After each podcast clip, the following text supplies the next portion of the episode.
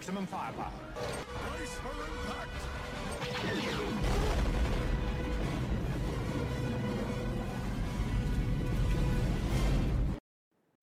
Hello and welcome to the Brace for Impact podcast. Today we are reviewing the new Rapid Reinforcements 2 changes in card errata. There's a lot to unpack here, so let's get right to it. All right. So, what was it like last week? We Just finished. we podcast. just finished a podcast where we were reviewing Rapid Reinforcements two, and you know talking about changes we would love to see. ta- talking about changes we would love to see, but also like how the cards have been performing, and you know what was more efficient and less efficient. Um, some cards got a little bit FAQ'd, like Draven, and then turned from an interesting card to completely dog shit Mhm. and useless. So I, I was editing that like on Tuesday, and then all the changes dropped and completely ruined the context of that episode. So as happy as I was to see them. as as happy as I was to see them because man, like like the way Anakin was with all the salvo. Obviously, you see a card and you're like, "Wow, this seems pretty strong," but you know, there's obviously going to be some counterplay like boarding troopers or you know focus on squadrons. And it really felt like with Anakin that was just fucking not the case, and it was in almost every scenario just better to turn sideways and fly away and take the six five. As you were mentioning. And man, I didn't like that at all. So I'm glad to see changes. There were a lot more changes than I expected. I really only expected Anakin and Matchstick to change because those were the most egregious offenders. But we actually have a lot more than I expected. A lot. Especially with the Star Destroyers. That's Yeah. So um, let's start with the four uh, cards that got changed: Kyrsta, Ramda, Tranquility, and Wat Tambor. So let's start with Kyrsta Agate. Her text didn't get changed. These are all just points changes, not errata. So Kyrsta Agate went from 20 points Up to 25. How do you feel about that? That seems fair. Okay. She was way too good at 20 points. You know, way too good. I can't disagree with you. I think it's just it was so overshadowed by the Anakin situation that this just it wasn't on my mind, and it was, yeah, it just wasn't. It just wasn't there. So Uh, I like, mean, while this when- is a good change, yeah. when you have such a significant offender like Anakin Matchstick, it kind of clouds over other cards that have problems. And Kyrsta has always been a problem ever sin- since she was released Mhm. because she was 20 points. That's the cheapest a commander can be. At 20 points, her only competition was Dodonna for Rebels. okay, So Dodonna has an ability where when uh, your opponent is dealt a face-up damage card, obviously you draw four, You and then choose. you get to choose one. That's pretty good. Doesn't even come close to how good Kyrsta is. After you deploy, you gain a non-scatter defense token. So she's extremely flexible. Put it on a ship you don't want to die or get attacked, and you can change it depending on the situation all right, I've got my flagship. Uh, uh, after everything deploys, or after I deploy that ship, Mhm. normally you're going to know before you start deploying what you need. If there's an auditor, I'll take an evade, thank you. That is very If, handy. if there are a lot of squadrons, maybe an evade helps you, maybe a redirect helps you more. So she's extremely flexible. And then her second ability, which is outrageously good, during your spend defense token step, if your speed is not zero, you may discard one defense token to resolve the effect of that defense token. You cannot resolve the effect of each type of defense token more than once per attack. Since you're discarding it, you're not spending it, which means if it's targeted by an accuracy, you can discard it to then use its ability. It's like a um, electronic countermeasures with a little bit more of a cost because if the accuracy a green one, the only way for you to use it is to discard it, which is like double spending.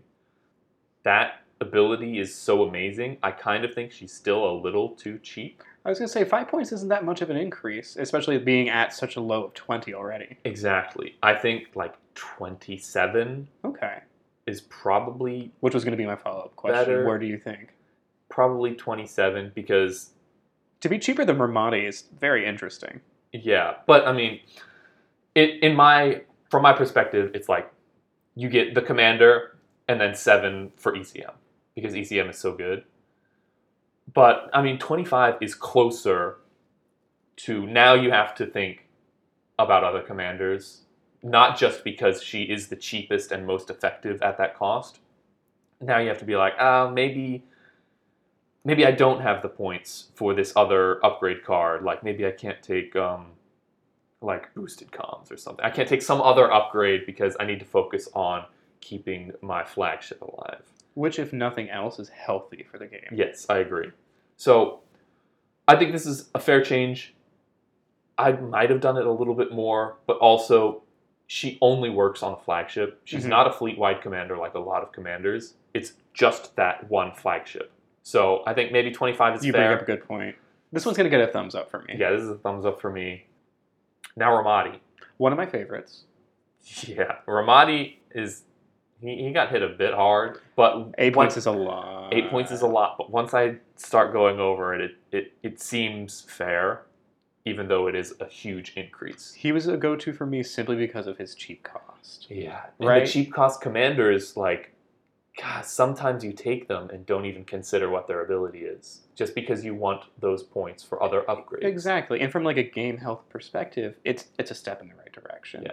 You know, building up that choice for gameplay hmm um, and, and like their ability as opposed to just having more stuff on the table. Yeah. So Ramda is while a friendly ship is attacking a ship, the attack is obstructed by a ship or obstacle. The attacker does not remove a die, even if the attack is also obstructed by a card effect, and may add one red die to the attack pool. Twenty-eight points now. I would still take it, but That's I'm thinking about other guys. You so. would still take Ramda, and Ramda's benefit is vast because not only are all of your ships no longer concerned about asteroids, they're also not concerned about positioning for ships. Mhm. So you can put ships in front of arcs that you may want to attack from because not only do you not remove a die, which is incredible in its own right, you get to add a red dice, which, I mean, the Empire has amazing dice control. Mhm. So adding a, res- a red dice to your attack isn't that bad. It's not like Martuk where you add a red dice and I mean really Link Turbo, Turbo Laser Towers is is all that they've got. They've got Shumai, but that's only for two non-consecutive rounds. So Ramda being able to add a red dice is actually a fucking amazing benefit. And they have options like Onager, Simoons, Arquitens, like really kitted out Arquitens, love Ramda. And now that we're getting the ability to add salvo to other ships in Empire, it becomes even better because that's just more attacks you're getting to add this red die to. Well, you can't add dice to salvo attacks, but it keeps them from. Cut that. That was stupid. No, Anyway. And Ramda has been so prevalent in lists like, you know, Onager lists and, and really long range uh, based fleets that I think it's. He's in a more fair position where now you just have to take less upgrades to, Mhm. to use his effect. I mean, not worrying about obstacles or ship positioning at all is amazing. And he's an amazing commander for it, but 20 points was way too fucking low.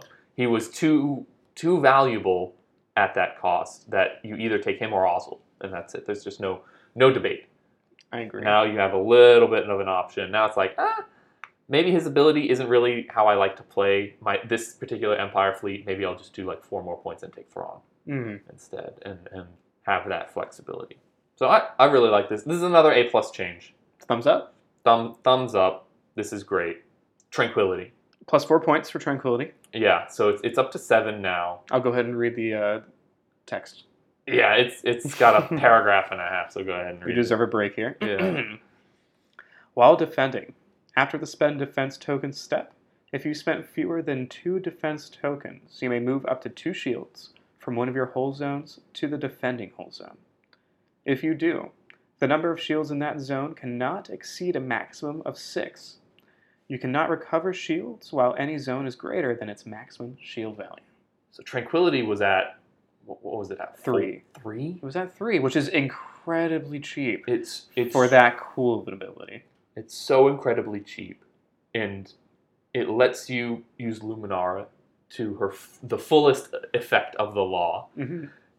uh, which is great. Luminara is a cool commander, extremely defensive, but it also allows you to never use your redirect. You don't have to use your redirect for redirecting.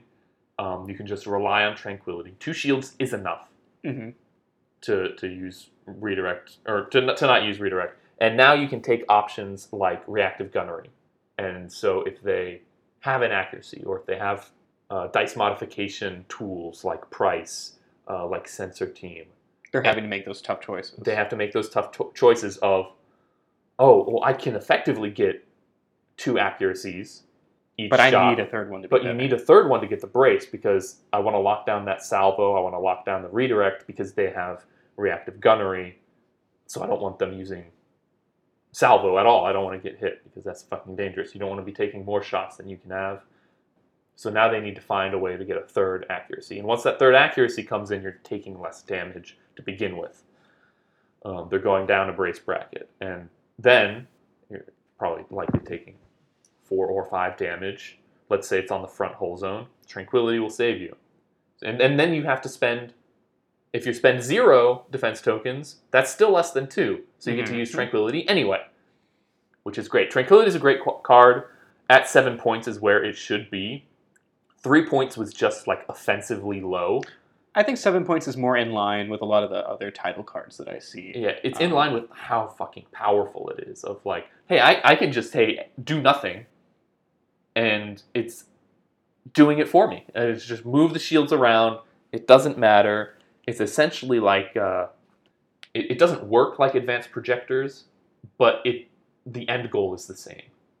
Tranquility is saying you have to deplete all of the shields on all of my hull zones before you can start doing ship damage. And that is hugely valuable. It, it's it's huge. It's way good. Seven points is amazing. And let's get to ah, this. This hurts me to look at. Wat Tambor. So Tell me a little bit. about Engineering command. Spend up to two shields from any of your hull zones or any one hull zone on another friendly ship at distance one to five to gain twice that many additional engineering points.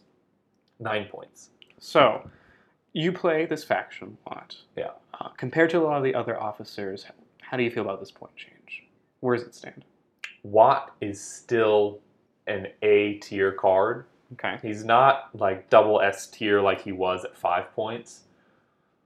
But god damn, his his ability is so good. He's such a, a bully in the officer slot. You have to do so much like lateral thinking for your fleet construction to choose not to take Wat Tambor Mhm. because he's so amazing. Like if you have a single Hardcell in your list, Wat Tambor should also be in there because they have two shields on the rear. And how often is the rear of the Hardcell getting shot? Fucking never. Makes sense. Because if they can shoot the rear, they can shoot the side, and the opponent will always pick the side. So you always have the option of using Wat Tambor. And taking two shields and getting four engineering points is awesome. And uh, and you fucking combined with an engineering token on a munificent that's uh, let's do the math. Ten engineering points. that's a lot. And so now you can take really critical objectives like abandoned mining facility. You farm it, you know, round one, round two, maybe round three if you're slow rolling.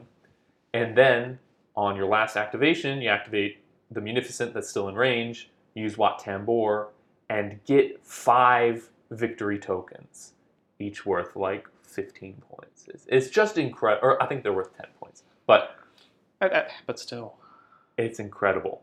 And even if you're not doing that, I mean, just 10 engineering points, that's two, two hull and two shield, Yeah. right? That's insane. Or it's moving all your shields wherever you want and recovering them. When uh, Separatists came out, and I only had the uh, the starter pack to play with, hmm uh, I was doing a game, and man, my Munificent had like four hull damage on it with like one or two crits.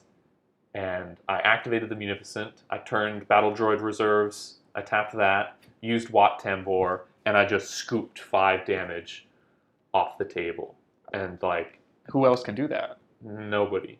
That's yeah. Because Battle Droid Reserves, obviously when you use it with engineering, removing a card, a damage card is two engineering points, not three. So when you have five, you actually have no damage cards. So you just scoop all those up. It, Your poor ex- opponent. yeah, All that it- work. it's extremely, extremely effective. Wat Tambor is one of the best officers for separatists. Him at nine points, like I obviously didn't want to see this officer go up in points. Him at five points was too low though for how good he he mm-hmm. is, for how many shields you can get back, for how effective you can be on objectives. He was just too low. Like if you look at Captain Brunson, she had the same type of thing happen to her. She was at like four or five points before. Yeah. And then if you're at distance one to two of an Mhm. obstacle, you can exhaust her to cancel a whole dice Yes. from the attacker, which is crazy. When are you not at distance one to two of an obstacle? Especially with like a medium sized ship like an interdictor, or even if put her on an ISD, Mhm. it just never happens. And then if you know you're bringing Brunson, you know where the obstacles need to be for your ISD to always get her off. So Brunson going up to nine points was also a fair change. Wat Tambor, in the end, uh, nine points is probably where he should be. I think ten points is a bit too much, but uh, Well- nine is good. So at nine points, you know, are you thinking of other officers, or are you still definitely picking Tambor? Because if the For answer, the lists that Wat Tambor is in, he's still in, and I'm just taking something else out to, to fit him in. okay, He's just too effective, too good. At nine points, I'm still taking him, and, and that's how I know that the, the points change. It doesn't matter really. I'm still going to take him. He's still amazing, fair enough. especially for defensive fleets. This even makes me like him more because uh, one play style I've been testing out for separatists is just having a huge Providence po- points fortress Mhm. and I'm just trying to load up as many points as I can on the Providence. Expanded launchers, yes.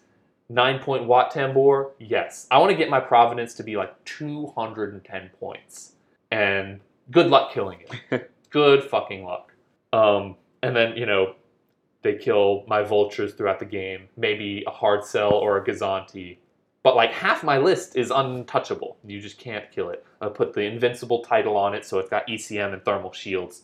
Just fucking, you're just not going to be able to kill it. Good luck. So gonna. I, I don't really care too much that Wat got changed, but so thumbs up. thumbs up. He should be nine points, but Should I- I- should he be more? Yes or no? no, no, no. Ten No? points because then when he goes to ten points, you're looking at cards like Adar Tallon Mhm.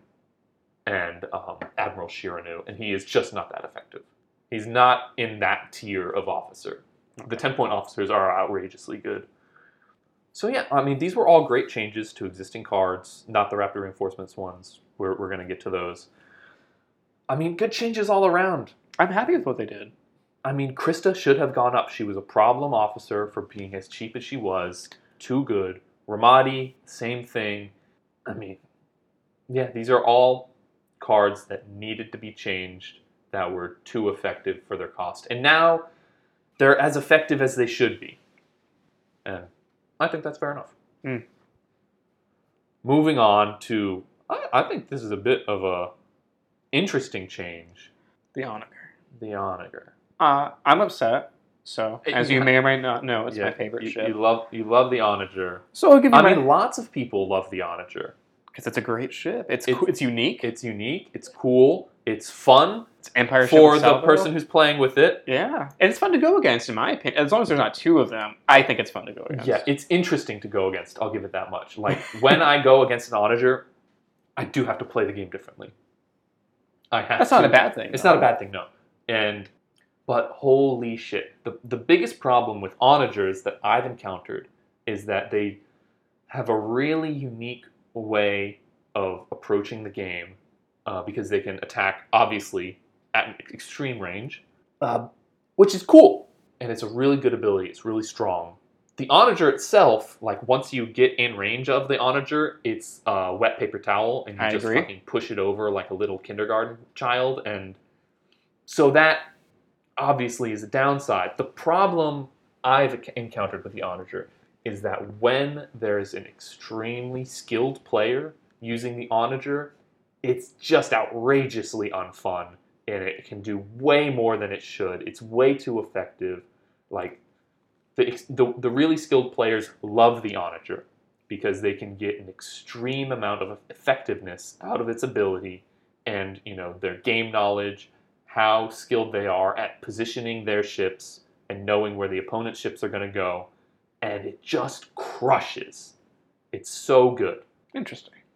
And so when you look at a ship like that, I've never heard you praise the Onager so much. This is wild to me. well, it's not the onager I'm praising. It's it's the players that are using it that It sounded like praise to the ship. but- so fucking good, and they see this ship that can do something unique that no other ships can do, and they, they just run away with it. Obviously, you can look at tournament history and lists, and it's always the most favored ship that gets to the top, and that's because it's so unique and its play style is so effective. When you talk about changes to the onager, the first thing you go to is the ignition shot. Of Hmm. the the ignition shot is too long. Let's bring it to medium, or it should only be you place the ignition at close range. Hmm. You know, Of the changes I would have thought, that's not actually That- where I would have that's gone. normally where people end up going because obviously that's what the onager does. It does the big fucking beam cannon, and it can shoot your ship ships at long range. I don't think that's the answer to the onager. Changing the beams or making them like I think that's a little silly. it's it's a Because that's what makes it special. That's Just what ma- change something else to make it fit the game. Yeah, you're, you're changing some effect of the onager that is the whole reason for its existence. And, I mean, obviously, uh, the spat cannons for Republic work this way. They can only be placed at close. hmm And so what you're doing is you're you're saying that my spat is essentially just a strong long range shot because the ignition shot when placed at close for only like the blue dice in that armament. It's only like three millimeters past long range. Mhm. it's not that drastic you know of a distance. So i think changing the beam to be like only in close, that's not the way to go because that's fucking stupid. Um, also, a change, and this is one that I can get behind, is if you're in range to salvo the onager and you get ignition shot, you should be able to salvo it. You shouldn't be able to salvo at extreme range, but like if I am at close range with the onager and it shoots me at close range, I should be able to salvo that shot. That is a stupid rule. It's like getting an uppercut and being like, "Yeah, I'm gonna punch you back in the same moment." I don't know. Uh, when you put it like that, but that happens, you know, counter blows and, and stuff. But it just fucking feels bad. You cannot respond at all with a whole defense token. And in the past, when the game rules say, oh, in specific scenarios, you just cannot use defense tokens, that's always felt bad. That was a problem with evades early in the game where, oh, I've got my small ship, it's got double evade on it. Double evade, double redirect. Let's talk about the MC30. Uh, oh, when I'm in close, which is what the ship wants to do anyway, I actually don't have those tokens. They don't exist. Yeah. So you're effectively giving your opponent two accuracies on your ship. That fucking feels bad, and it's stupid. It's the same way. Oh, when I'm in your ignition arc, I just cannot use my salvo token. It's not even on an, on the board. You you're not even making the decision to accuracy my salvo. You just have less tokens, less defense tokens to make a decision on because you know I can't salvo. Uh, I think that's just not good. You know, at, can't mo- disagree. at most, I would say if you salvo the the salvo attack is obstructed or something, just just to like have some reduction in effectiveness. But I would take that. Completely removing it from dis- the decision making process, I feel, is too far. And it is an act of essentially eliminating play, so you know I would want to vote against doing that. And so you're the right. that the you're one- right. It's the thing that the onager wants to do anyway. It's its whole purpose is to do the ignition shot. So most onagers are going to be ignition shotting you a lot, As and, much as possible. and you can't even do the thing where you're like, oh well, I'm going to sacrifice this ship. I'm going to move it in close, and then I know it's going to die, but at least I'll get a couple dice back back to it, you know, Mhm. to reduce the shields. You can't even make that decision. It's just ah, you just have to throw your hands up and be like, the rules say I can't salvo. Is I guess I die. I can't even put a reactive gunnery on an MC30 and then you know go into it and and like roll a couple black dice back at it. You know you can't even do that. So so now we get to what they've actually changed, which Let's is talk about the test bed. the points. Let's talk about the test bed. So, my opinion on the test bed, it's my least favorite. Definitely can't say that the test bed for me has ever been considered a good ship. Mm-hmm. Um, I've always found the Star Destroyer variant and the what's the name of the turbo laser? Super heavy composite beam turbo laser. and the super heavy composite beam turbo lasers to be to be the favorite pair. yeah, the me. blue beam.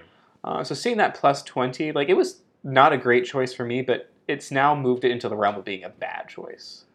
That Yep. may not be the norm for everyone else, but in my in my experience, I, I think it got hit so hard because this was the go-to ship for those players I was talking about, where they can squeeze the effectiveness out of the onager, Mhm. and they want to use the test bed. And the reason they want to use the test bed is because it is costed. It, it used to be ninety-six points. that was its best feature. Was so a you could just 96 load it up with officers. You can get the sensor team, Varnillion, gunnery teams. Now you can put Pryce on it, and you can get the the red beam. You know, so you have that effective range, and you can put all of it on there, and it's like just barely coming up on the price point of uh, ISD two, you know, or something like that. It was able to take so much because its price point was so small. I mean, This is true. so I, when I see it go up to 20 points, I feel like it's because of that. Because it was able to take so much and be so effective because it's it's it was just such a value price for an onager, especially for its ability. So 20 points, I'm kind of like 20 points I think is a lot. Like 116 points, that's more than the ISD one. Maybe you can educate me a little bit, right? Because I, I know everyone always fawns over the test bed in comparison to the Star Destroyer variant. And like I get the items that you just mentioned. Mm-hmm. But at the end of the day, like this is the wettest of paper towels, right? If you get out of that arc, the dice pool is disgusting. Its special ability, aside from being a super cool long range long Mhm. range shot, that's it. Because I mean, your opponent sees what it's going to do, and it's just not going to. They're not going to deploy in a cluster. Like, Mhm. why would they do that? But that's the thing is now that it's so expensive, you just I mean doing onager ISD or double onager, like one of them is going to get hit with not being able to take upgrades, or you're not going to be able to load up a full um, suite of Sloane aces. You know, like the points are going to come from somewhere. Twenty points, that's a whole commander It's no. you have to find a whole commander's worth of points to fly the onager fleet you're used to. It's got to come from somewhere. I think this point change was made with the mindset of double onager fleet building, and trying to minimize that. I mean, Like when I look at that, that's what I see. I mean, you're you're probably not wrong there. But I, from like a If you do run double onager, it's just not going to be as consistent or effective, and I think that's fair because double onager is the uh, uh, fucking degenerates run double onager. It's like goddamn, what a fucking non-interactive game that is. A fucking kill all your ships at extreme range. You can do nothing. sounds just like kind die. of game. I mean, yeah, but I mean, I think it being six points more than like an ISD one, maybe that's a bit much for for the test bed. But when you can load it up with a full suite of of upgrade cards, and it, it it'll just run away with the game because it's it's especially with Pryce, the Pryce officer card, where you, you spend a, a shield from the attacking hull zone, you just set a dice to whatever you want. Hmm. You just have to cost it appropriately because of that. that that has been a huge change Because having that some, card. some of the only things that small ships can do about the onager is stay at extreme range for that one shot that they've got on you, and your only recourse is to evade. And then you can evade two dice from that attack. Pryce essentially removes that option. So it's either price the onager test bed a little bit more, well, a lot of it more is 20 Oh, points. Twenty points know is a lot. to account for that, or just you know, I mean, what can you do? Fucking- Fair. So Uh, Onager Star Destroyer. let's yeah let's talk about this one. Ten point increase. This is Uh. my favorite variant. This is okay with me. I, I'll take that uh, Yeah. on the chin. This this is less drastic of a points change, I agree. but man, ten points. That's a lot. bringing it to 120 and this is actually so i'm, I'm really surprised to, to hear you support the the test bed so much Mhm. right because something you may have noticed i used to i used to fly onagers a lot i used to be like man this is the greatest ship ever Yeah. and something that you have hammered into my skull just take the simon Yeah. I mean, and so i see this now and i'm like it, it's an I'm just ISD gonna- two cost. i'm yeah. just gonna take the simon and because to me the long range shots just aren't they're cool and they're fun to do and that's why i play them yeah. but you know I, I I mostly play in the tournament setting. You know I'm not it's not effective. I'm, I'm just going to take the out. Yeah, and especially where we're at, like the players that come to our tournaments are Make me feel bad. it's just a murderer's Yes. row of extremely skilled players Fiends. and like they're they're fucking fiends and they're hounds. And so you come out with an onager and they will just fucking tear it apart. They know exactly where to be. They know what the onager can do and they've already got it locked in and they, they've got the strategy downloaded. So if you take an onager and it's not as practiced as it should be it, it's just fucking killed. So yeah in, in a lot of scenarios i'll tell people like if you're thinking about bringing an onager and going speed one or doing the cute Raykill speed zero, a lot of times it is just better for your fleet composition and consistency across a lot of games to just bring an ISD and go speed three. Absolutely. Like an onager at speed one and an ISD at speed three are kind of the same, but onagers like yeah, you make a mistake or you know if your opponent out deploys you and now with all these point cost increases you're going to have less These things are adding fleet. up. it's, it's adding up and your opponent's going to take it out of your ass and with this point change, if I go into a game actually wanting to get a win, I'm not taking auditors anymore. Yeah, I mean, those skilled players I was talking about, they're probably going to find the points somewhere to do the fleet they want to do, and they're still going to win with it. And I think that's fair. If they can still take these onagers at this price point and still crush with the reduction in what they can take in their fleet, good on you. You did it. But I'm I'm just not that good, and I'm just not that good with these onagers. And so if And anyone stop. Yeah. yeah, that's just full stop. Like at this point with these points changes, if you can do it, you're just that good, and it wasn't gonna. These points changes weren't for you. You know. With that comment, I have a question for Huh. you. If I now run double onager fleets, am I going to get sideways glances? Yeah. Still. Yeah. Still, like, Still. fuck, fucking don't bring double onager. Oh, if you bring double onager, you're a fucking legion. But I pay. I mean, if I'm going to pay fucking forty points for two test beds, holy shit! Hey, I deserve that and a candy bar. Like, I'll get you a fucking candy bar if you like that. Goddamn. I hate double onager. I hate that shit. Okay. Let's let's take a second. I'm gonna grab a water bottle. okay. You want a water or something? Please and thank you. Okay. Let's go over Rapid Reinforcements 2. Uh, they just came out, uh, like, what? Six months ago or something? It doesn't seem that long. It but doesn't seem that long. That is true.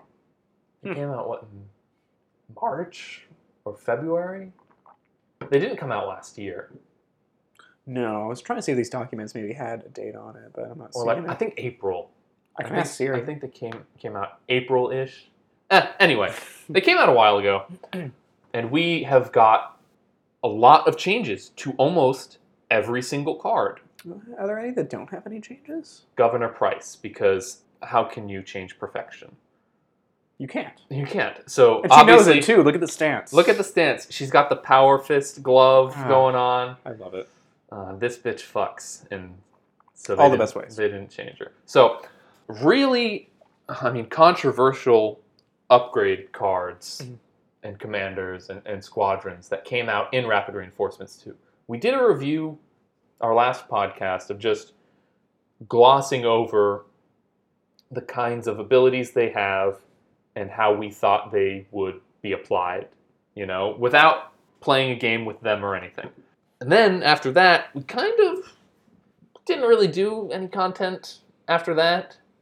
Because I, I was in this weird spot of being fucking too busy and it's difficult to approach making battle reports and podcasts about a topic that is like hard to approach in my opinion. Like like with Anakin Skywalker Commander when he was released I was like cool Republic have like a new play style Uh-huh. of not having to do this tapestry of token shenanigans and squadrons. Like that, that was the only thing they had. Now you can be really aggressive with ships and everything. And so I was super interested. I was like ready to buy into Republic. And then I started seeing what was happening, what, what his ability could really do. And I was like, oh, well, I just don't want to use this guy at all. It's just so broken, busted. Like, why? Why He put was very strong. he was extremely strong. And then they FAQ Draven, and so he had nothing interesting. He was just 28 points and like a paragraph of nonsense where it says, bring a different commander. That's basically what it ended up being. You're absolutely right. And so I was just super annoyed with a lot of the game state. And fuck, I did everything to approach Anakin. I built lists I never thought I would run. I went full squadron lists. I went all the way into squadrons. I was doing some heinous shit. I brought Shriv Suurgav for the first time in Rebels. Uh, I was running like sideways ass upgrades for separatists. I was trying everything, and and you were it, shredded.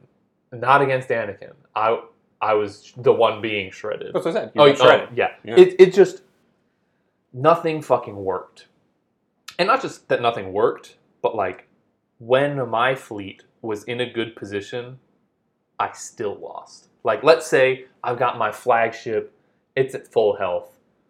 I maneuver it perfectly. I get out of the front arc of the Venator. So I'm out of the front arc of the Venator. I have a double arc on their side arc. Who do you think comes out on top? I mean, who do I think or who do I know? Who do you know? Who doesn't come out on top? Me. What the fuck? When I position my ship to completely like, I put it in the best theoretical position possible, and I still fucking lose and lose. I lost hard that game.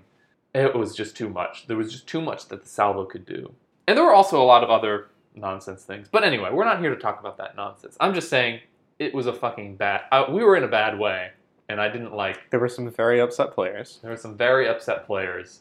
There were, and ah, but we're here now, but we're here now. and let's And talk about Let's talk about the first thing that comes to mind when I look at these cards. It was playtested, it.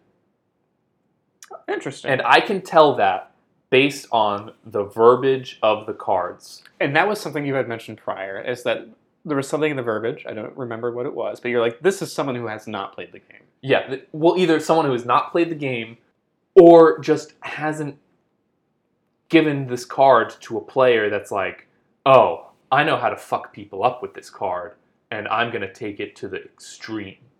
Because that was the biggest problem with Anakin, and he had a big change, and one of the reasons for his big change is I know someone playtested him, and they were like, oh well, Huh. did you consider that if you take DBYs and Intensify Firepower and seven other different cards, you can just do five damage guaranteed six times around? Did you think about that combo? And they're like, oh, no, because who would do that? you. Yeah, and so that's why he has, he has had such a drastic change because there are so many options for Salvo that it, you can just run away with the effectiveness of Anakin in the way he was. So Let's talk about his new. no, let, let's talk about the rebels first. We'll go we'll go in Ah, I'm so excited. in order. So General Draven, You want me to read this one out? read this guy out in his new form, because essentially old Draven said Pick someone else. pick a different commander Yes. for 28 points. So And with 60 words. Dude, I think in, in the in the podcast episode that we didn't air because we were bitching about rapid reinforcements 2 before the changes, I es- essentially brought up the topic of if you want to handicap yourself, That's what. Yes. As a rebel player, Draven. you can bring Draven, and that's an effective and fair handicap for yourself. that was how bad he was. He actually gives you no benefit. It doesn't really do anything. he hurts you. He gives you the illusion of having an effect. yes. So anyway, Let's read. Read, read off new Draven. At the end of each command phase, you may look at all command dials assigned to one enemy ship. Then you may place two command tokens, each of a different type, on this card. After an enemy ship resolves a command, you may discard a matching command token from this card. If you do, that enemy ship gains one matching raid token. 28 points, you're right. Very thematic. Very cool. He he works not the same way as his old card, but the theme is there of using commands to raid the opponent. But the effectiveness is so drastically different that I'm really excited to play with him. So, looking at all command dials assigned to one enemy ship. There's no range restriction. It's just you're on the board, I know what you're doing. This is similar to Director Isard for the Empire. She's an officer Just way better. but no range restriction, and you just get to pick whatever. Look at all their command dials. So, like, if they've got an ISD, you know what they're doing up for three rounds, Mhm. and then you don't even have to look at them again. You can look at the rest of the other ships for the other rounds. Super cool. And then you place two command tokens, each of a different type, on this card. And then it's after they resolve a command. So you don't get to say, oh, I, I look at your, you got nav, I'll do nav and engineering. Mhm. And then when they reveal their command, you can't then give them, But you're able to plan ahead for the next ones. you're, you're able to, to lock them up for the next one. So they are able to, you know, resolve their commands. And then the next round, they've got to deal with it. I really like it because it allows for a certain level of counterplay. So you're making their commands less effective after the fact, but also like they can bank tokens, they can take Hondo, like clone nav officer. There is some play to it. They can deal with Draven, but also if they're dealing with Draven, they're not getting the full effect of their fleet that they normally would want to. Very interesting. But also, you want to know what Draven doesn't say? He doesn't say at the end of the round, remove those command tokens off Draven. Interesting. So each round you're putting two command tokens, two command tokens, two command tokens. So round three you've got six. After an enemy ship resolves a command. So then on round three, you can raid his whole fleet every time they resolve a command. So I said that this was very thematic. Do you recall General Draven from He- lore? Uh, he, he was like the spy master. He's like right? the intelligence guy. Yeah. It's so fantastic. It I is- love that. It is a fantastic upgrade card. and I really like, you know, when the people that are making these upgrade cards know what the character does and they make that fit. Yeah. He's a great, great commander. There's going to be some fleets he's stronger against, obviously, squadron fleets, Mm-hmm. but still, they have to resolve a command, and you have to have a matching command token for it. So, you probably can't raid them until round three if they're a squadron fleet, because they just won't do their squad command. Makes sense. But then it's like, well, what if I rush them with squadrons? Are they going to respond to it? Are they going to activate those squads or are they going to wait? Huh. Maybe I am trying to force them into picking fighter ambush. And now, if they don't use a, a squad command on round one, well, I will. You know what that sounds like to me? Huh. Fun. That sounds fun. Yeah, that sounds fucking fun. Now I'm trying to come up with all these scenarios to trick the opponent into using a command maybe outside of the window that they would normally, or, oh, let me just activate one squadron. And I'll, I'll spend a squadron token. And then I'm like, oh, I'll raid your squadron command. And you spent your token, so now.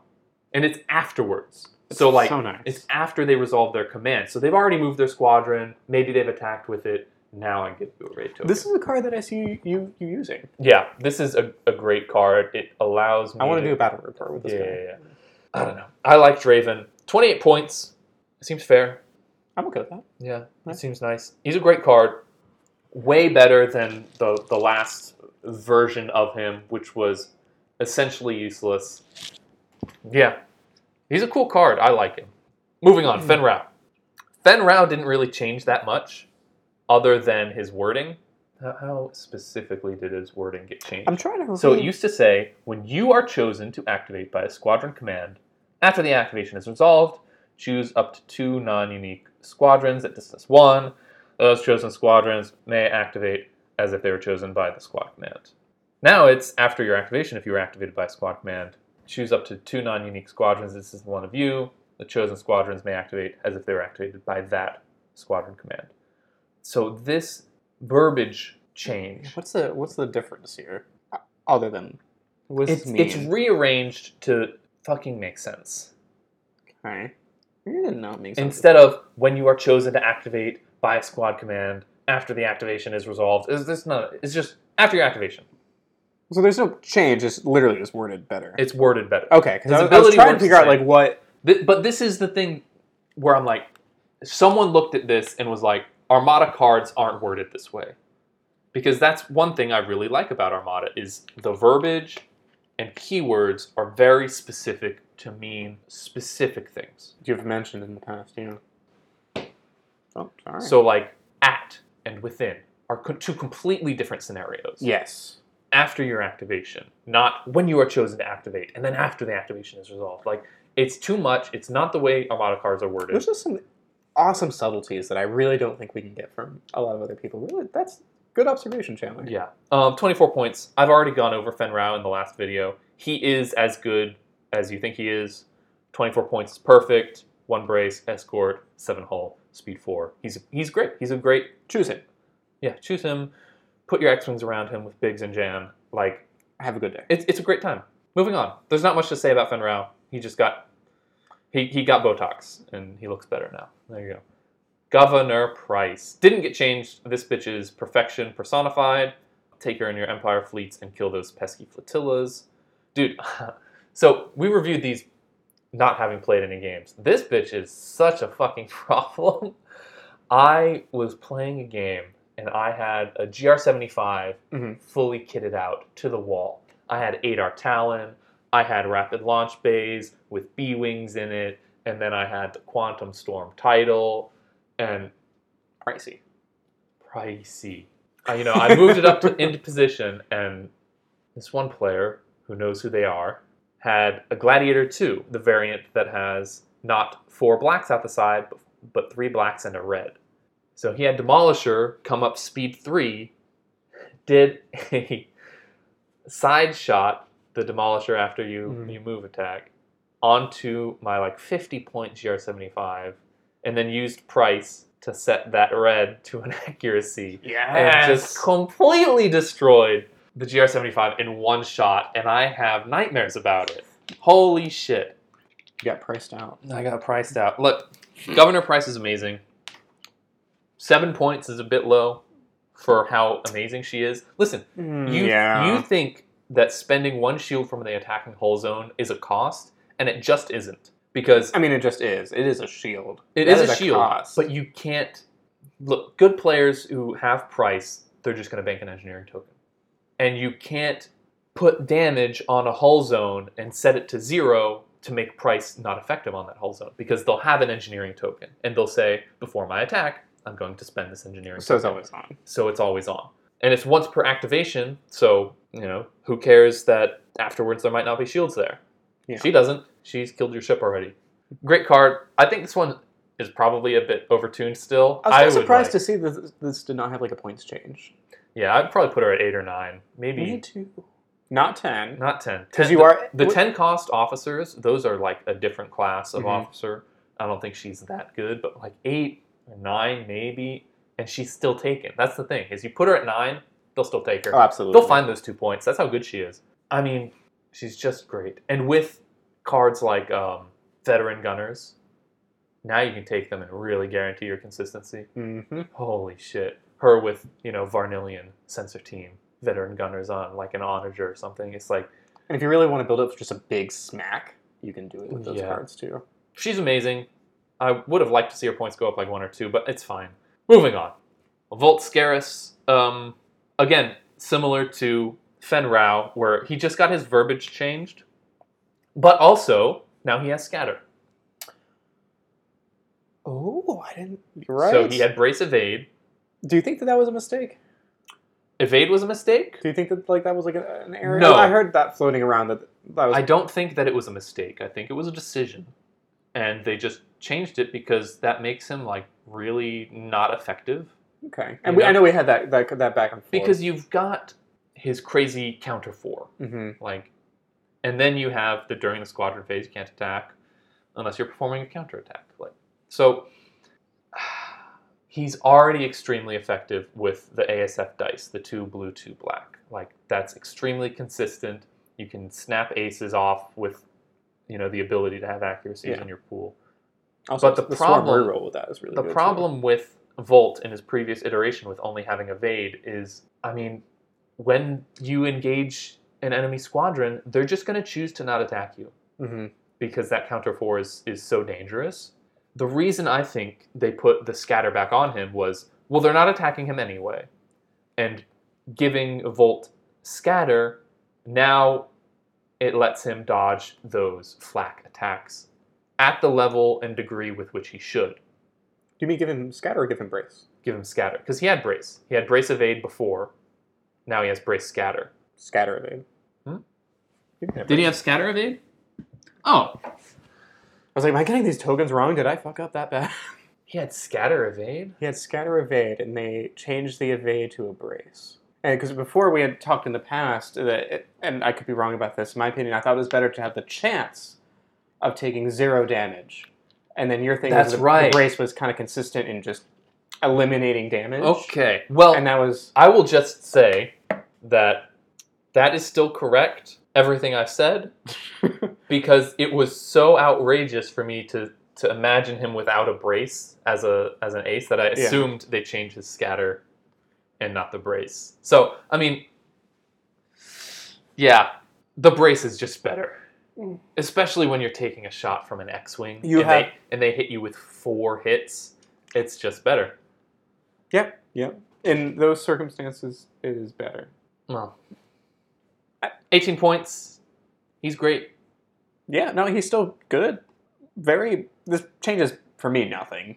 Mhm. So like, I, his defense tokens could honestly not even have a scatter on it, and I would still take him because people Uh, I are going to attack uh, him too often. It's it's the flax. You, you want it for the flak, yeah. Well, I mean, just don't get flanked. Well, I mean, don't get flack. yeah, right. Uh, but anyways, um, like I said, I was I would still take him without without the scatter. All right, let's do separatists real quick, and then we'll go to the Republic because I feel like there's more to say about Republic than separatists. Asajj, Yes, easier to trigger now. easier to trigger, has a role where before she was just like, oh well, this officer is- Awful. It just can't compete. Yeah. Now this is a really interesting officer. I really like the way Asajj is now. Tell me It more. seems like they just made little changes, but the way she can be applied to a fleet is amazing.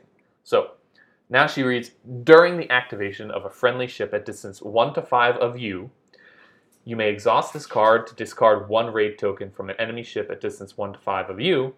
If you do, that friendly ship may gain one command token of any type.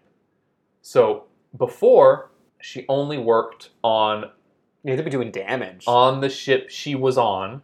You had to do damage. You had to remove a raid token that's already on them, and a command token. They had to have a command token on their ship. And then, if you do gain a matching command token, it was just useless. And then the, the opponent will be like, "Oh, I just won't have any command tokens." Yep. And then your officer does nothing. She she would be on like a Hardcell anyway. So who gives a shit? You're not going to put her on a Providence. Now she's a great supporting officer. And I know this because I watched a game played with her, and holy shit, she's really good. And in the trench fleet she was in, she was fucking awesome. That's good to hear. So, the match I watched, it was a Providence trench fleet. The Providence had B2 rocket troopers. Okay. And so now you get into this point where you can attack, do the rocket troopers, have the raid token, exhaust Asajj, take that raid token, give your Providence a command token of any type. So now you're rolling your dice, Okay. you're tapping B2 or tapping B2 and then rolling your dice, giving them a raid token, taking that raid token, changing it into a concentrate fire command, then spending that command that matches your trench dial and getting an extra dice and a reroll on that attack. That must feel really good when you pull that off. That is super fucking cool. In this particular fleet, they didn't do that because, you know, why would you do it for concentrate fire? Do it for fucking squadron. And have flight commander on your Providence. Hmm. So your Providence is rolling up. It's got invisible hand. It's Yeah. loaded up with a bunch of vultures. You attack the ship, give it the raid token of the B2s, take the token, give it a squadron command, move your Providence, spend that token Mhm. that because you're able to resolve your squadron uh, command after you move with flight commander, and then drop all your vultures with the the dial and token. It's a fucking spicy combo. Cool as fuck. I don't know. Asajj is really cool, and having that ability and allowing you to spend your raid tokens to get a benefit, you get an actual benefit of choosing the command token you need. It it doesn't have to match the command token that's on the ship. They, they need a command token on the ship anyway to do her ability at all. It's a fucking cool commander, and I really like this. my thoughts on this, and especially from it, I'm happy to see this change, right? So Asajj Ventress in the lore, she's a big part of it, Mm-hmm. right? And then I feel like they did her dirty with this card initially, and so now to see it uh, be used, mm-hmm. um, and then not only that, the it's another case of her ability. She's a supporting, like she supports Dooku. She's she helps them out, yeah, and, and that's what she's doing here, right? She's Yeah. just making them better. Um, and so again, it's just another case of where the ability fits the lore, and it's really nice to see that synergy. So. I, I really like it, especially with you know B two rocket troopers, where you're able to essentially use her without your opponent being able to respond. Mhm. You you know roll your dice, add the raid token, switch it out to whatever you need. That's really cool. really, with Asajj and B2 rocket troopers, the only command that you wouldn't be able to use on that turn is engineering a squadron, but squadron only if you don't have flight commander, Which, Which you you would should- in that situation. which you would in this situation. I mean, nav you can still use concentrate fire, obviously. Eh, I don't know. It, it is a really interesting officer, and the way her ability works is fucking super cool. I really like this. Big thumbs up on this one. Big thumbs That up. was- I feel like she's creeping into one of the better officer slots for and it's a separatists, huge turnaround. which is crazy because separatists have some of the wildest officer cards, some of the cr- most crazy powerful officers. I can really picture putting her on like a Hardcell and having that Hardcell like tune the fleet up. Like that is a crazy cool ability. I'm a fan. Uh, who is next on our list? Wat Tambor. So Wat Tambor, not much changes, down by two points. I think that's fine. I think he was fine at twenty points. Yeah, I I, I just agree had with that. I had trouble putting him like in a fleet because I don't I don't know how to value escort in separatists because there's not much that I want to protect. Fair enough. You know, it's like vultures. You're going to kill a vulture. Okay, well, I'll activate Grievous, and then I'll use Reserve Hanger Dex and get the vulture back. So you essentially wasted an attack to do one damage to a vulture.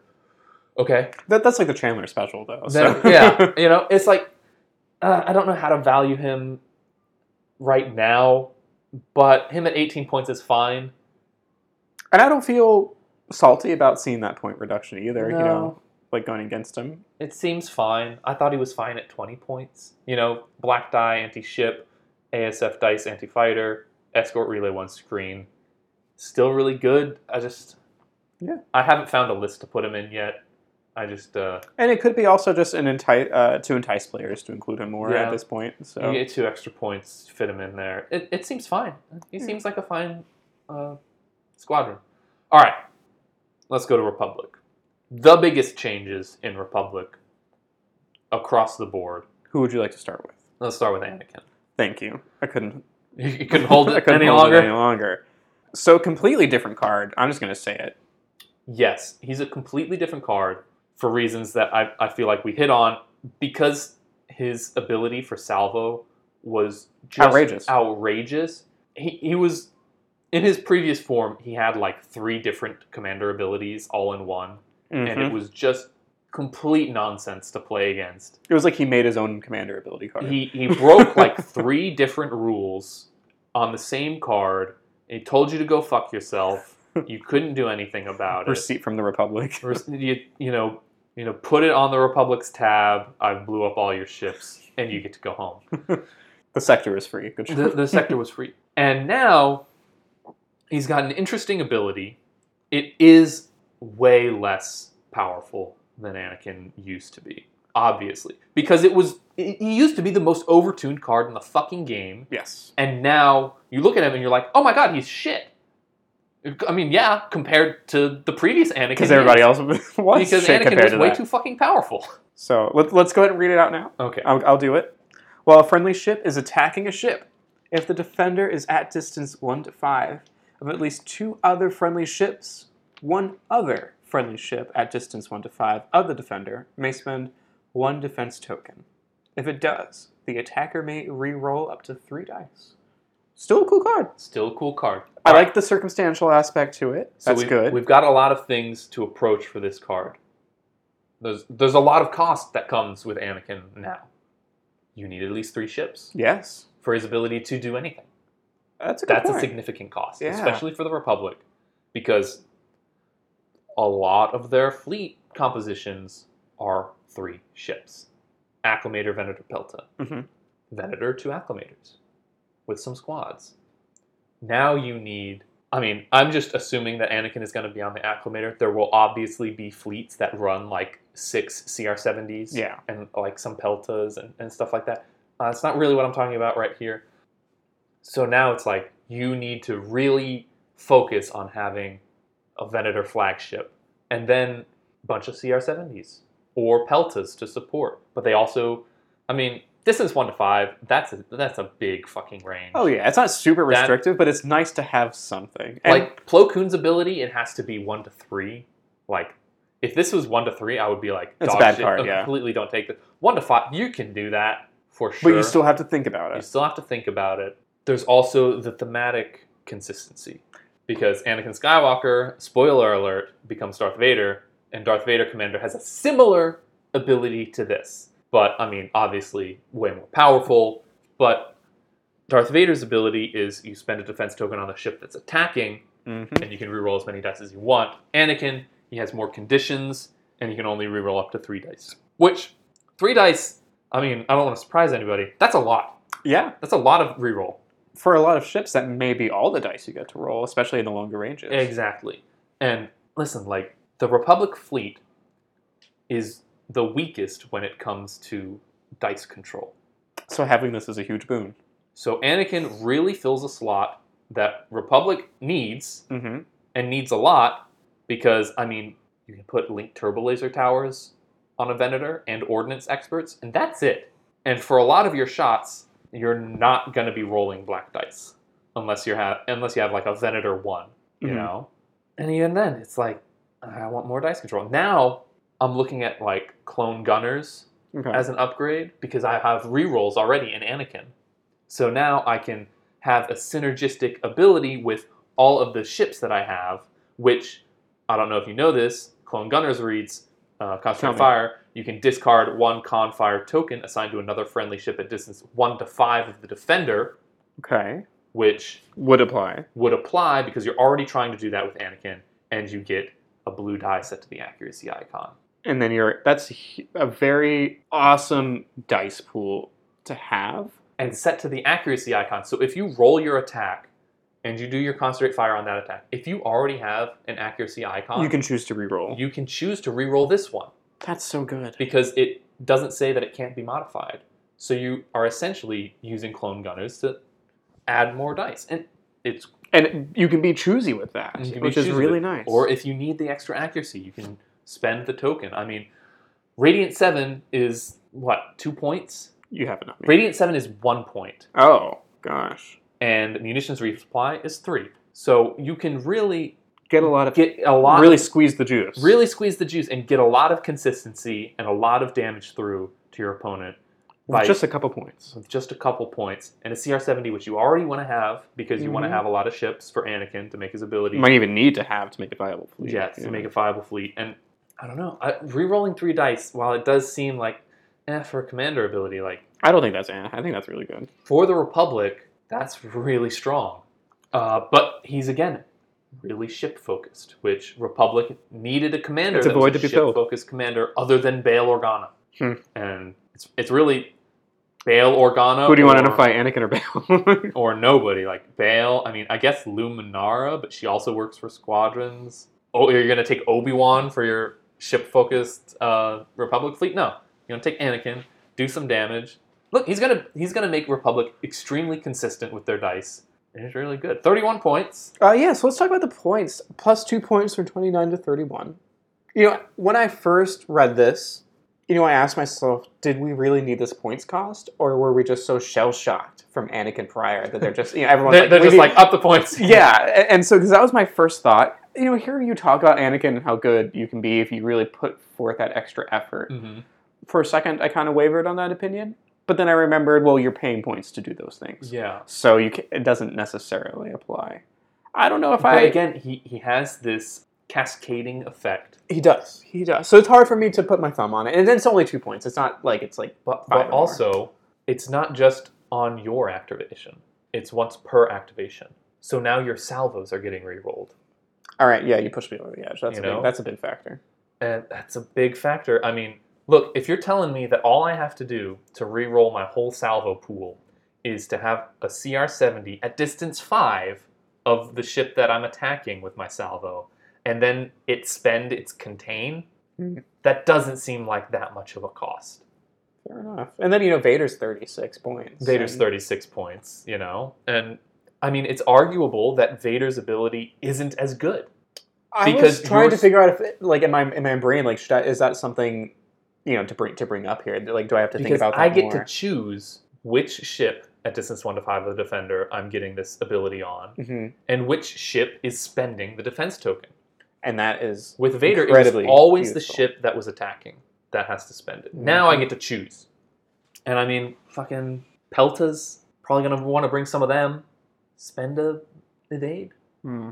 for a reroll. Uh, and also, you might not always need to use his ability. Sometimes you'll roll and it'll be fine. That's true. And that's always a good problem to have, right? So Yeah.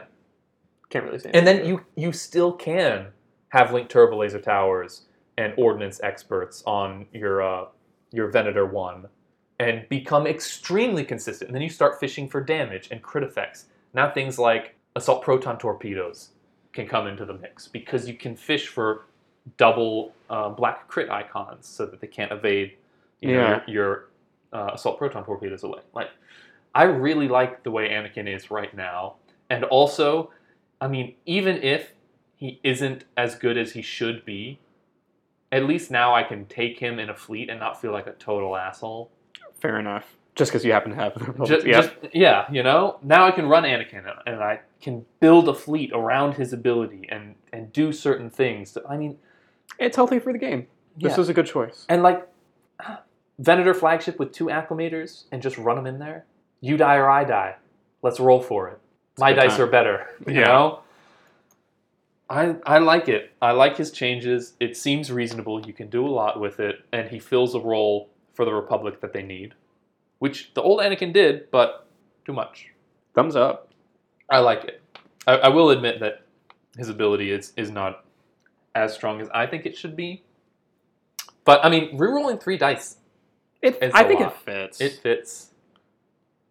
The only thing I think could be changed is the at least two other friendly ships. If it was just at least two friendly ships, I think that would be fine. Drop the other. Drop the other because then you need at least At three. least And this one you need two, which is like that seems fine. But distance one to five, that's a huge, that's a huge area. Yeah. I mean, if you have a large ship in the middle of the board, that's like That huge expanse. That's like a third of the board. Yeah. Well, it's more than two thirds of the board. Is it? Yeah, because Oh, distance wow. one to five is a foot, and the um, I'm talking about lengthwise. Oh, okay. Yeah, so like, it's a huge bubble laterally on the board, Yes. not, not Yeah. horizontally. But it's a it's a big range. I think this will be easy to come off and do some work. Really cool. I like this change. It just got rid of the salvo nonsense. There was just too much that you could do to salvo to make it outrageous.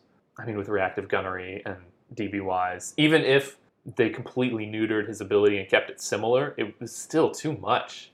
You know, adding extra attacks is such a huge benefit that even if his old ability didn't add a dice, it would still be too strong. Yes.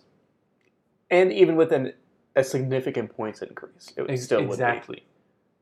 It is so hard to change that situation unless you do what they did and, and, and remove the word. Yeah, and, and then he would just be a commander with like one line of text of like yes. you can salvo after you attack. And it's like, well, why does this commander, why does Commander Anakin have one line of text that seems boring? And it's like, oh, well, because the ability is broken as fuck. Yes. That's why. And so now he at least has an interesting ability, really focused on fleet, fleet coordination, and he gives Republic a benefit. Anyway, let's move on to this last card here. Ooh, yes. Matchstick. Stick. A lot of people were fawning over this one as well. It's got uh, points changed, also some new. Used to be, while you are unengaged, friendly squadrons with bomber at distance one gain rogue. It is now. And he, at, at 14 points with bomber, heavy, and two brace. And we already discussed that a Y Wing is 10 points. That's four points for two braces. Insane. And then you have his ability where, you know, squadrons at distance one gain rogue. That ability is so fucking outrageous. Yeah, the points not Like, while it does fill a role of Republic squadrons can have rogue, you could just fucking run away with it. It was too crazy. I mean, it was just too much. It, it was outrageous. His ability is too good because you don't have to command those squadrons. Mhm. So now you can invest all your other points into the Anakin fleet nonsense you were building because you don't have to worry about controlling your squadrons, which I don't think is a good position for the game to be in, where it's like, oh yeah, well I just don't have to meet this requirement that I normally would have to. You know, the the only I have other to do less. yeah, I have to do less. Also, with no limit. Yeah. Of just any any squadron at distance one. As much as you can fit in the bag. The only card that's similar to that is Hera in the Ghost, Mhm. where first off she's like twenty eight points, and Makes then more you pick sense. two squadrons, and then they gain rogue. So Matchstick being at fourteen is ridiculous. So Excuse me. now he's changed to read when a friendly ship resolves a squadron command, if you are in range to be activated, up to three of the squadrons with bomber it activates can be at distance one to three of you. Bomber heavy, double brace, 16 points. Which is a lot more in line with other cards. Easy and done with. And uh, points cost plus two makes sense for that. Yeah, I mean, there's still quote unquote no limit to how many times you can do that. Mm-hmm. you don't have to worry about being engaged or not engaged, which was just fiddly nonsense.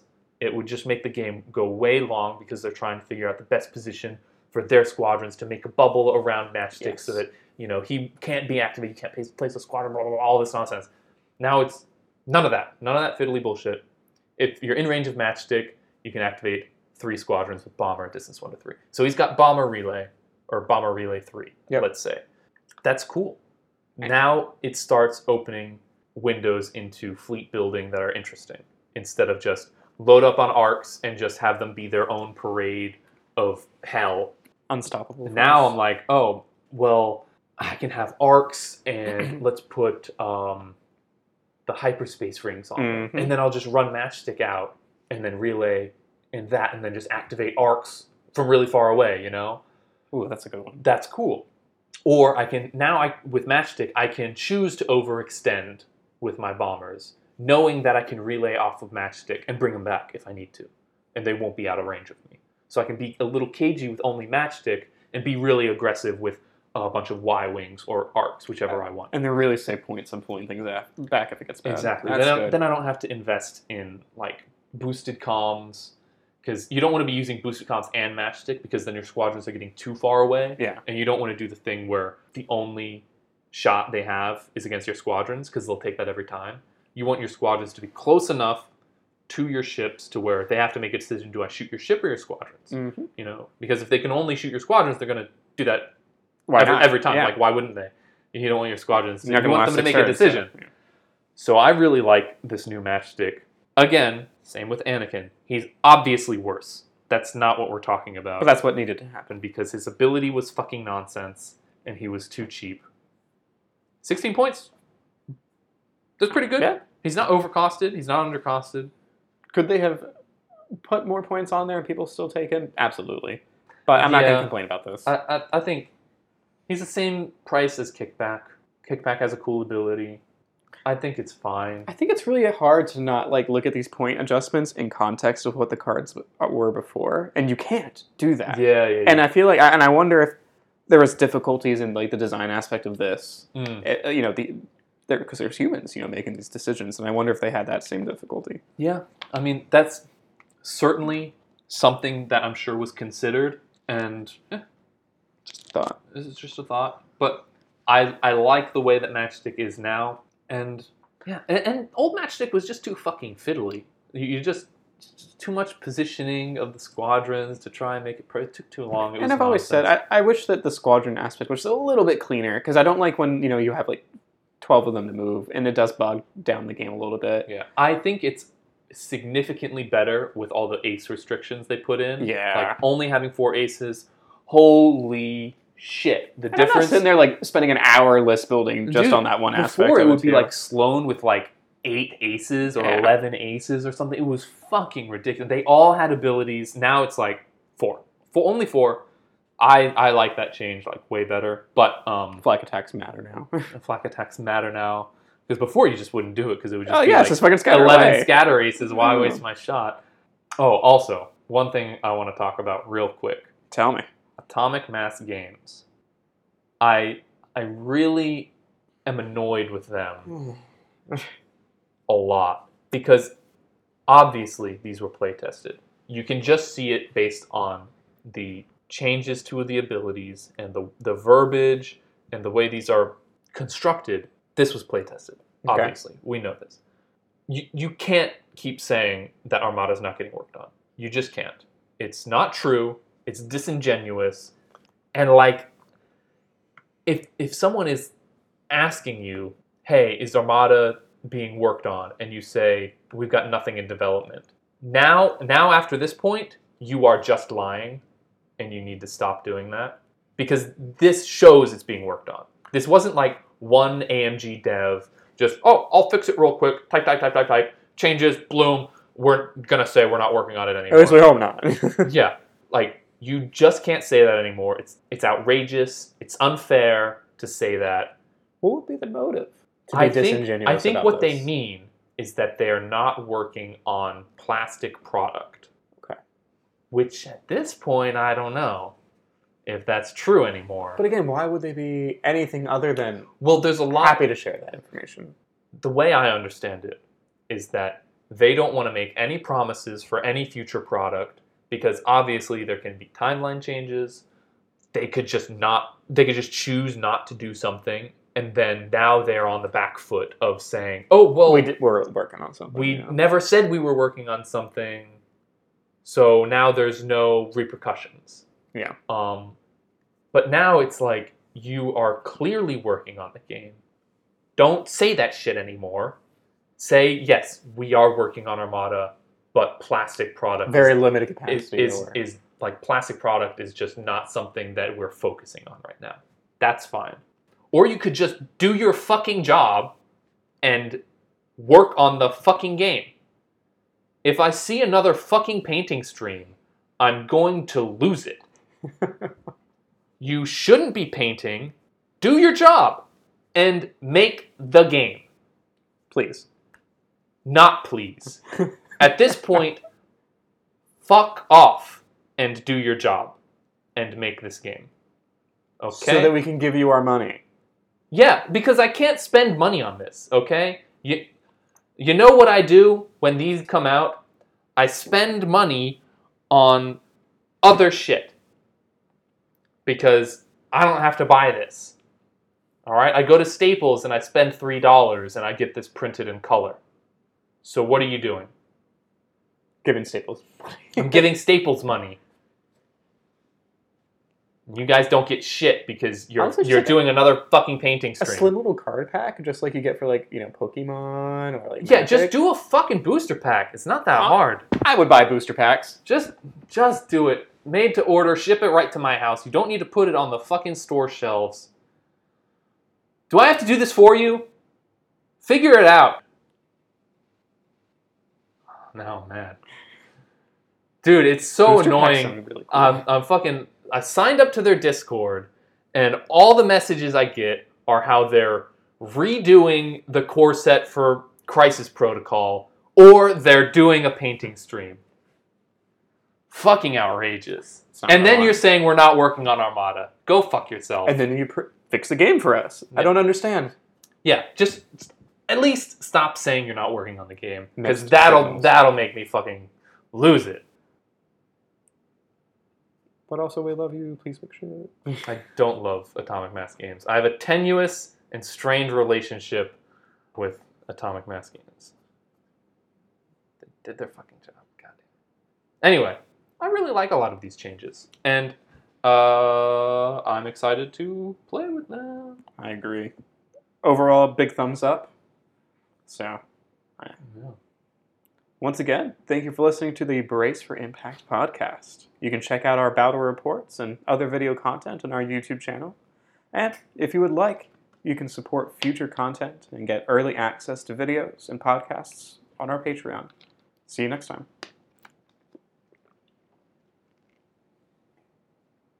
I got pretty mad at the end there. You did. Yeah, that's fucking annoying.